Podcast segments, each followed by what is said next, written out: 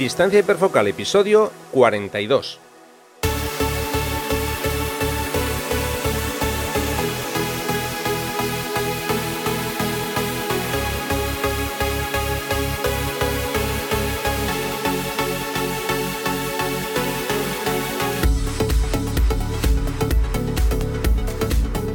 Hola, ¿qué tal? ¿Cómo estáis? Bienvenidos a un nuevo episodio de Distancia Hiperfocal, el podcast de fotografía de paisaje y viajes. Soy Rafa Irusta, fotógrafo especializado en fotografía de paisaje y como ya sabéis, me suele acompañar Sandra Vallaure, fotógrafa, viajera y responsable del podcast Destinos Sifaca. Pero, pero, pero, estamos en verano, calorcito y en la playa, así que Sandra está descansando, que se lo merece. Así que en este episodio voy a estar solo frente al micro. Hoy os voy a hablar sobre algunos errores habituales en fotografía de paisaje, pero antes de empezar, como ya es habitual, os quiero recordar que tenemos muy cerca el próximo taller de fotografía Costa de Vizcaya, que voy a impartir los días 11, 12 y 13 de octubre. Recordad que son plazas limitadas. Si os apetece acompañarme, podéis consultar toda la información en rafairusta.com barra talleres. Repito, rafairusta.com barra talleres.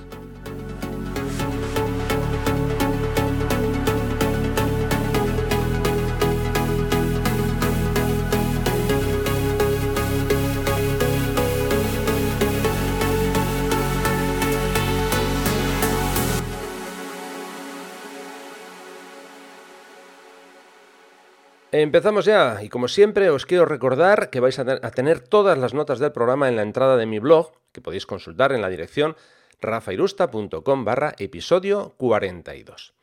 Como ya os adelantaba, hoy vamos a hablar de errores habituales en fotografía de paisaje. Mm, esta va a ser una primera parte, porque, a ver, yo me he puesto a, buscar posibles errores o, o, diferentes consejos y me he liado, me he liado y al final, bueno, yo creo que da para dos episodios como mínimo.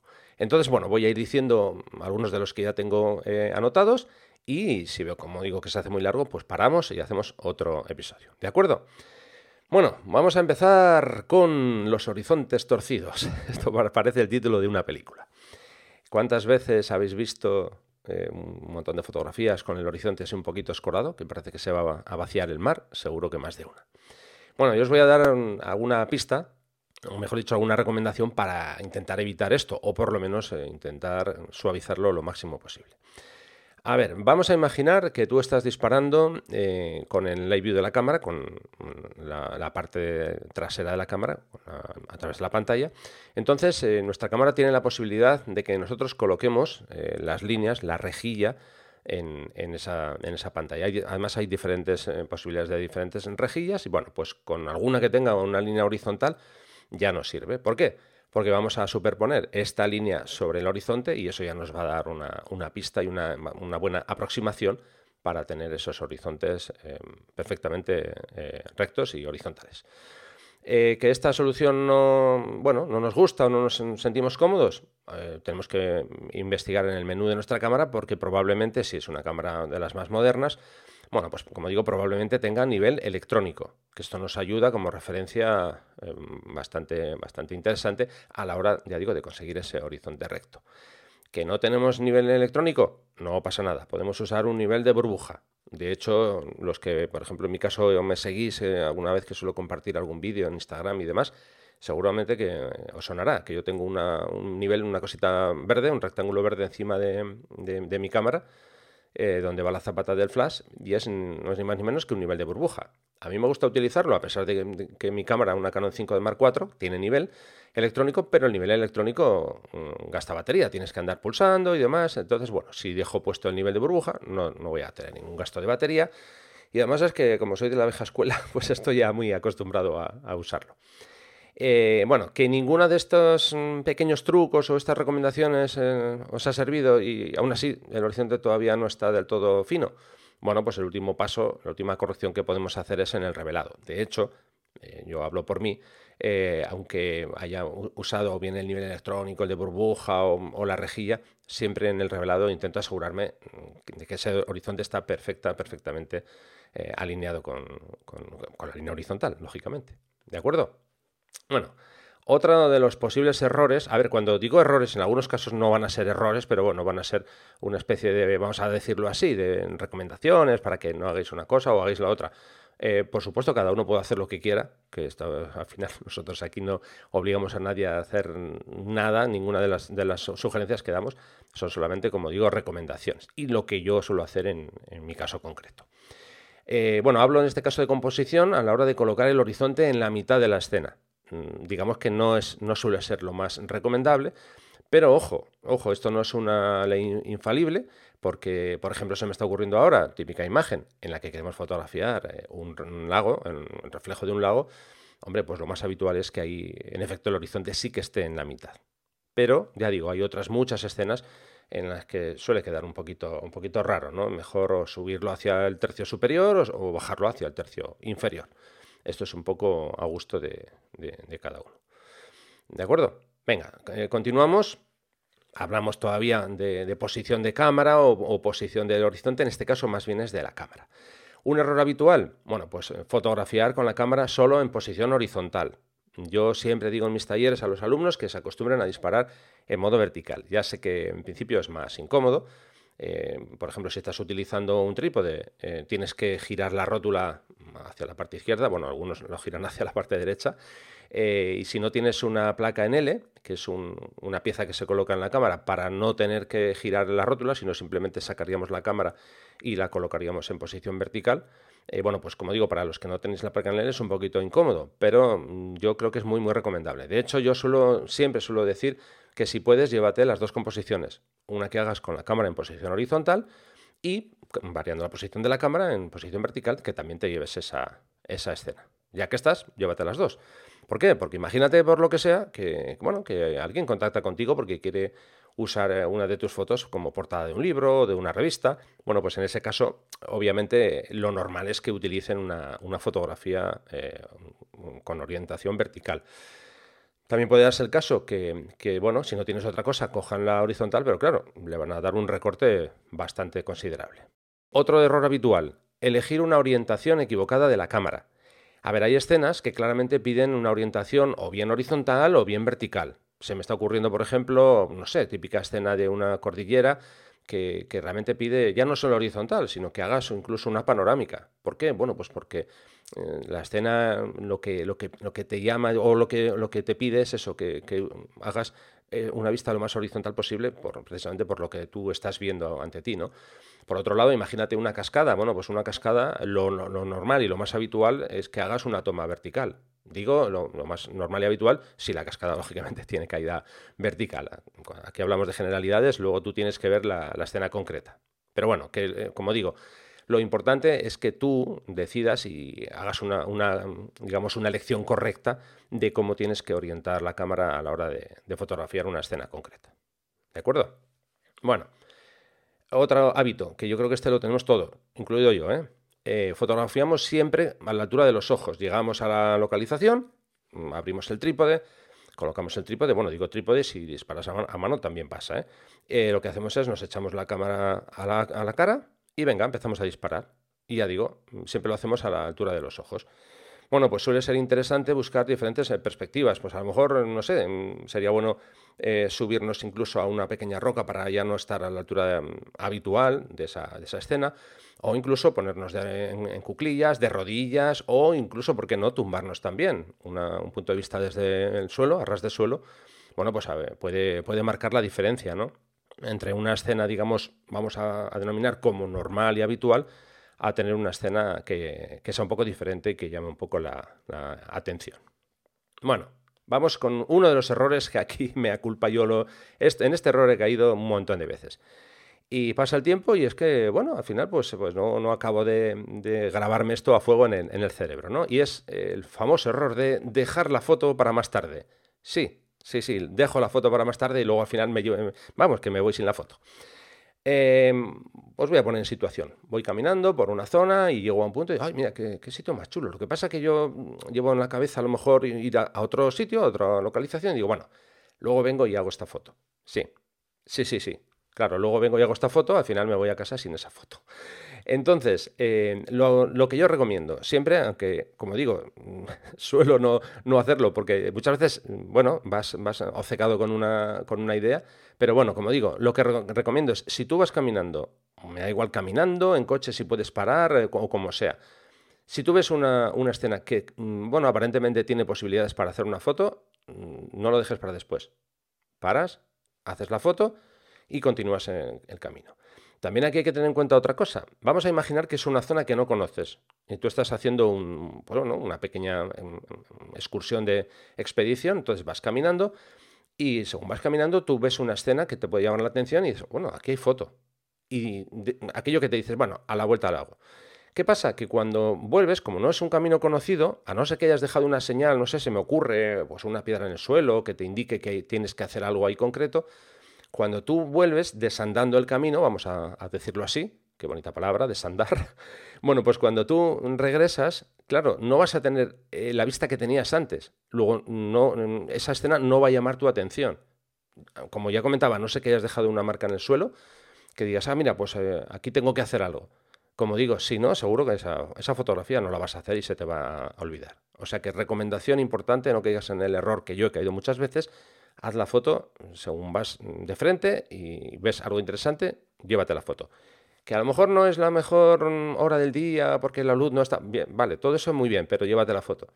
Porque si es una foto que llama tu atención después también en el revelado en tu casa, aunque no tenga las mejores condiciones, siempre puedes volver y decir, bueno, sé que esta foto la tengo que repetir con mejores condiciones. ¿De acuerdo? Venga, pues continuamos. Y repito, insisto, no dejes la foto para más tarde. ¿eh? Bueno, a ver, otro error habitual que fotografiamos escenas sin un sujeto principal definido y claro. Eh, eh, muchas veces el afán de hacer fotos, sacamos la cámara y pim pam, pim pam, vamos haciendo tomas por aquí, por allá, pero ya digo, eh, un poco así como a la carrera, ¿no? Queremos, a veces queremos hacer tantas fotos que, nos despistamos, no nos concentramos. Entonces mi recomendación es que busques un elemento o un sujeto principal que, que sirva como, como elemento, ya digo, destacado en esa imagen y que, te trabajes un poquito esa escena y que trabajes sobre ese punto interesante, ese punto de interés de tu composición, ese sujeto principal. Em, unido a esto viene el segundo error relacionado con la composición de estas escenas y es eh, qué pasa con los fondos. Claro, hemos llegado, hemos buscado un sujeto principal estupendo, maravilloso, súper bien definido, pero resulta que dejamos el fondo un poco de lado. Y claro, luego viene lo que viene. Sí, sí, yo puedo tener un primer plano impresionante, súper bonito, un grupo de flores maravilloso, pero claro, si detrás tengo un caos completo y absoluto, pues el resultado va a ser un poco, un poco de, aquella manera. Así que ya digo, tenemos que tener muy en cuenta nuestro sujeto principal, pero, pero, pero sin dejar de lado esos eh, fondos. ¿De acuerdo? Tenemos que intentar buscar fondos interesantes, fondos con un cierto orden. Esa es mi recomendación. Bueno, en fotografía de paisaje, otro de los errores habituales es que mm, conseguimos fotografías con poca profundidad. A ver, la fotografía eh, no muestra, o sea, muestra, mejor dicho, mm, ni más ni menos que imagen en dos dimensiones. No muestra, quería decir, imágenes en tres dimensiones. Pero nosotros podemos elegir ciertos elementos para que nos ayuden a, entre comillas, simular esa sensación de profundidad y que nuestras imágenes mm, parezcan, bueno, pues como si fueran eh, tres dimensiones. Eh, bueno, ¿cómo hacemos esto? Bueno, pues buscando diferentes elementos a través de la, composición. Eh, muchas veces eh, el uso, por ejemplo, de capas. No hablo de capas en Photoshop. Si yo estoy en lo alto de, no sé, un, por ejemplo, de una montaña y tengo más montañas debajo, no, pues generalmente se suelen crear, sobre todo en horas de amanecer o, y en horas de atardecer, eh, digo que ahí suele ser más, más interesante, pero también en horas de, mediodía, se suelen crear, como digo, diferentes capas con, bueno, pues a lo mejor hay una, fila de montañas en un primer plano o en un plano medio, eh, otra un poco, un poco más atrás o incluso con diferentes eh, líneas de árboles. Entonces esos elementos, como digo, nos van a dar esa sensación de, de profundidad. Imaginaos una escena que estamos en un valle, y tenemos, como digo, diferentes elementos. Estamos en el alto del valle y vamos viendo diferentes eh, alineaciones de... Um, bueno, se me ocurre que simplemente pueden ser, por ejemplo, eh, zonas sembradas con diferente eh, vegetación. Bueno, pues todo eso hace que, nuestro cerebro interprete esas diferentes capas como un, añadido o una sensación añadida de, de, profundidad a nuestra escena. Vamos con otro, otro error también habitual. el tema de, no dejar aire suficiente cuando hacemos una fotografía. ¿A qué me refiero con esto de no dejar aire? No es que nos vamos a quedar sin respiración. No, me refiero a que a veces, eh, con la focal con la que estamos trabajando, tendemos a agobiar demasiado los elementos que hemos incluido. Se me ocurre, por ejemplo, para que os hagáis un poco una, idea visual, eh, típica escena que mm, hemos sacado un poquito de cielo y tenemos la cima de la montaña, el borde superior de la montaña, casi casi pegando con el borde superior de la imagen. Claro, ahí mm, esa, montaña no está, no está respirando lo, suficiente. ¿Cómo hacemos para evitar esto? Bueno, pues hay diferentes posibilidades. Si estamos mm, disparando con un zoom, pues simplemente abrimos un poco más el zoom, dejamos un poco más de hueco alrededor que tenemos una focal fija o bueno, o no podemos modificar esa focal, intentamos dar un paso hacia atrás o uno o dos pasos, siempre y cuando no nos vayamos a caer, en fin, que aquí hay que ver cada, cada escena como, como, es, ¿no? La localización desde la que estamos haciendo la foto.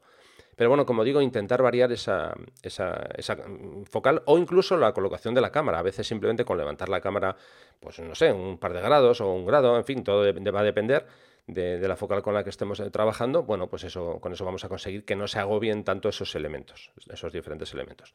Cuando digo en la parte superior, me da igual en la parte inferior también, ¿eh? que a veces tenemos un sujeto principal en la parte baja o en la parte media y ya digo, concentramos todo, lo, lo estamos apretujando tanto que al final la imagen pierde, pierde interés. Eh, ya que estábamos hablando de esto, de tema de focales, bueno, pues a veces es un error habitual en fotografía de paisaje. Yo creo que de esto además me suena que ya hemos hablado en algún otro episodio y es el uso de, por ejemplo, de, gran angular, solamente gran angular para hacer fotografía de paisaje. Y claro, ahora estaba recordando que hablamos de esto cuando os hablaba de, hacer fotografía con, teleobjetivos. Claro, no solo de, grandes angulares vive el fotógrafo de paisaje. A ver, eh, suele ser lo habitual, que siempre tendemos a usar focales, mm, no sé, por ejemplo, entre 10, 24 eh, milímetros ahí por abajo. Y claro, ahí al final conseguimos grandes vistas, que metemos un montón de elementos, un montón de cosas, pero se nos olvida algo, y es que cuando usamos grandes angulares con estos valores, eh, por ejemplo, no sé, 10, 12, 15, 16 incluso, que a veces muchos de los elementos que incluimos ahí acaban perdiéndose en el horizonte, se ven muy pero que muy pequeños. Eh, insisto, pero súper pequeños. ¿eh? Entonces hay que tener cuidado con eso. Está bien usar gran angular, claro que sí, yo también lo uso, pero hay que intentar usarlos un poco con eso, con, moderación y sobre todo sabiendo lo que, lo que hacemos y lo que queremos destacar o no en una imagen. Porque ya digo, ¿eh? si colocamos un, elemento en, el primer plano, podemos hacer que se coma la foto, que puede estar muy bien en muchos casos, en otros no tanto. O mm, si el elemento está un poquito más alejado, ya digo, se hace tan sumamente pequeño que al final pierde todo, todo interés. O sea que eso es algo que, tenemos que, vigilar. Venga, vamos a, continuar con algún consejo más, o mejor dicho, algún error más. Y es el introducir en nuestras composiciones eh, cielos vacíos. A ver, eh, esto muchas veces nosotros, muchas veces, la mayoría de las veces no lo podemos controlar, claro. Eh, de momento las cámaras no vienen con un botón, botón digo, bonita palabra, botón, con un botón de mm, cielos llenos, no. Los cielos son los que son, a veces están llenos, otras veces están vacíos. Entonces, bueno, a lo que voy, que me estoy enrollando. Un cielo con nubes eh, suele potenciar la escena de forma importante. Y los días de mal tiempo, sobre todo, bueno, pues mm, ahí podemos tener unas, unas nubes bastante dramáticas, en fin, que nos van a complementar muy bien nuestra, nuestra escena. Con un cielo vacío, pues mi recomendación es que busquemos composiciones intentando dejar lo mínimo, el mínimo cielo posible en, en, la toma. ¿Por qué? Porque es que al final no tiene mucho sentido. Un cielo grisáceo o un cielo mm, azul que no tenga nubes, pues hombre, a mí me resulta bastante aburrido. Entonces ya digo, en esos casos incluyo un porcentaje muy pequeño del, cielo y, el resto al final lo que hago es buscar esos elementos que, llenen el resto del encuadre. Esa es la, por lo menos esa es la opción que yo, que yo contemplo y la que yo elijo. Venga, vamos con otro error muy habitual. Esto es súper, súper habitual. Fotografiar con mala luz o con luz dura. Bueno, aquí hay mucho que hablar, porque ¿qué es mala luz? todo es relativo, porque para mí puede ser mala luz una y a lo mejor para ti es, esa luz eh, no es mala, sino que es al contrario, que te gusta esa luz. En fin, cuando yo hablo de mala luz, pues, eso, me refiero a luces de, mediodía, de las 12 del mediodía, con cielo completamente despejado, unas sombras muy, muy, pero que muy brutales, con demasiado contraste. Y, por ejemplo, a mí no me gusta fotografiar un bosque en esas condiciones. Que a ti te gusta, no hay nada que objetar, pero yo digo, yo hablo de la, de la generalidad eh, concreto y en este caso todavía más concreto de lo que me gusta a mí. ¿no? Entonces ya digo, dejando claro que la denominación de mala luz es siempre relativa, eso ya lo dejo claro, eh, lo que sí que, tenemos que hacer, creo yo, es conocer el comportamiento de una escena en función de la luz que vayamos a tener.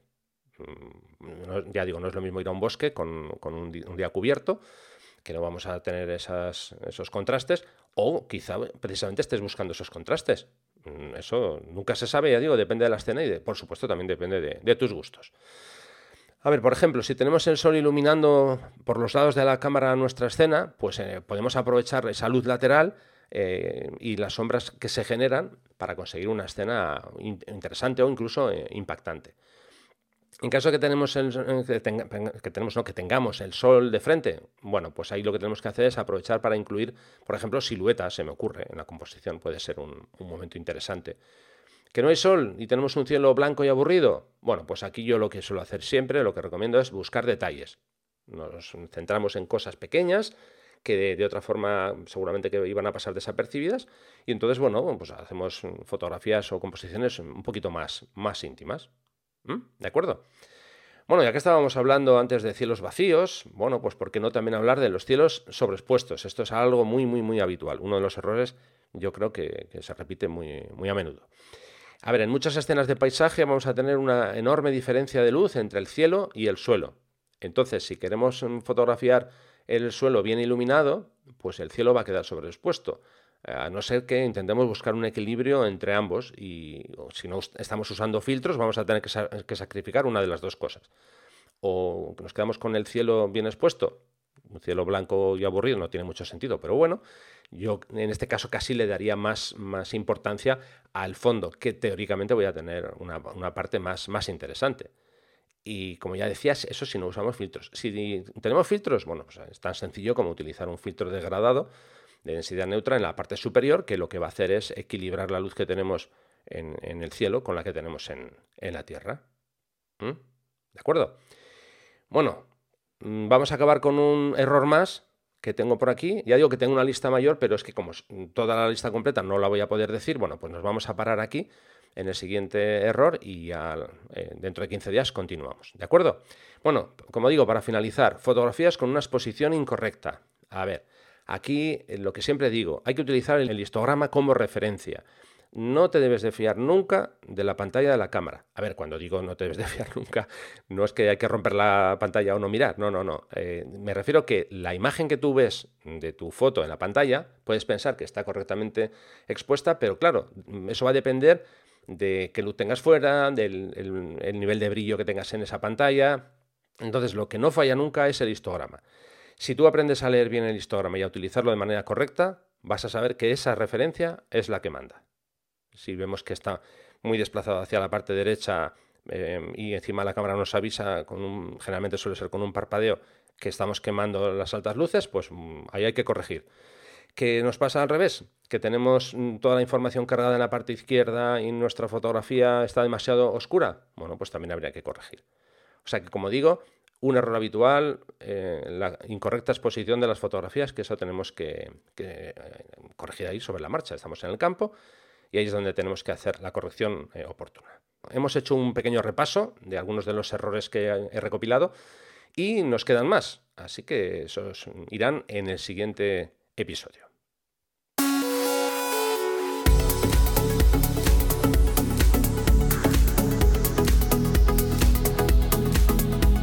Bueno, pues como ya os decía antes, esta semana no vamos a tener fotógrafo destacado porque Sandra, como ya os he dicho, está de vacaciones, está de, descanso, así que mm, el episodio de hoy queda un poquito, un poquito más corto. Pero bueno, en fin, espero que os haya resultado interesante.